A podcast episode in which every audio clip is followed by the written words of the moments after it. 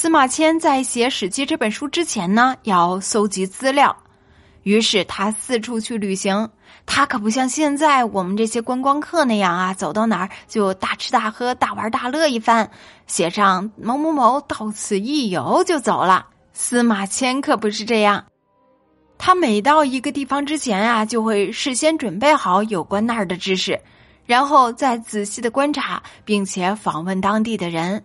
比方说啊，他曾去过传说中大禹召集各部落首领开会的地方，到孔子讲学的遗址去看，到刘邦的故乡、韩信母亲的坟墓、萧何等等出生的地方、屈原投江等的地方，寻访了许多当地的老人，得到了大量的一手资料。人们常说“读万卷书不如行万里路”，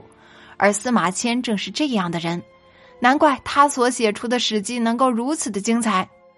不过啊，一个人即使有司马迁那样好的文笔，但是没有那种路见不平拔刀相助的气概，那一定也写不出精彩的《史记》来。因为对于绝不投降的苏武，司马迁固然会赞美他；对于投降的李陵，他仍然会赞美他。哪怕皇帝和所有的大臣都不同意，他仍然说了自己该说的话。他似乎觉得冤枉了一个人，即使是个千百年前就死去了的人，也是不公平的。说到这儿，你是否会觉得，像大禹、商汤、齐桓公、范蠡、荆轲、项羽、苏武这些创造了历史的人，如果没有谁把他们的事迹记录下来，岂不是会很遗憾吗？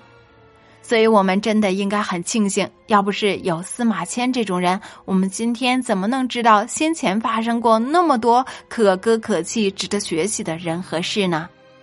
只可惜的是，司马迁是汉朝人，在他以后发生的事儿，他当然就没有记录在《史记》里啦。将来有机会，你一定要看一看《史记》这部书，说不定你也会因而改变了一下自己写作的方式，成为一个厉害的文学家呢。好啦，小朋友们，这就是今天的故事，感谢大家的收听，我们下一集故事再见啦！如果小朋友们手里有月票的话，要记得投给清晨姐姐哦，清晨姐姐感谢大家。好啦，咱们下一集故事再见啦，小朋友们，拜拜。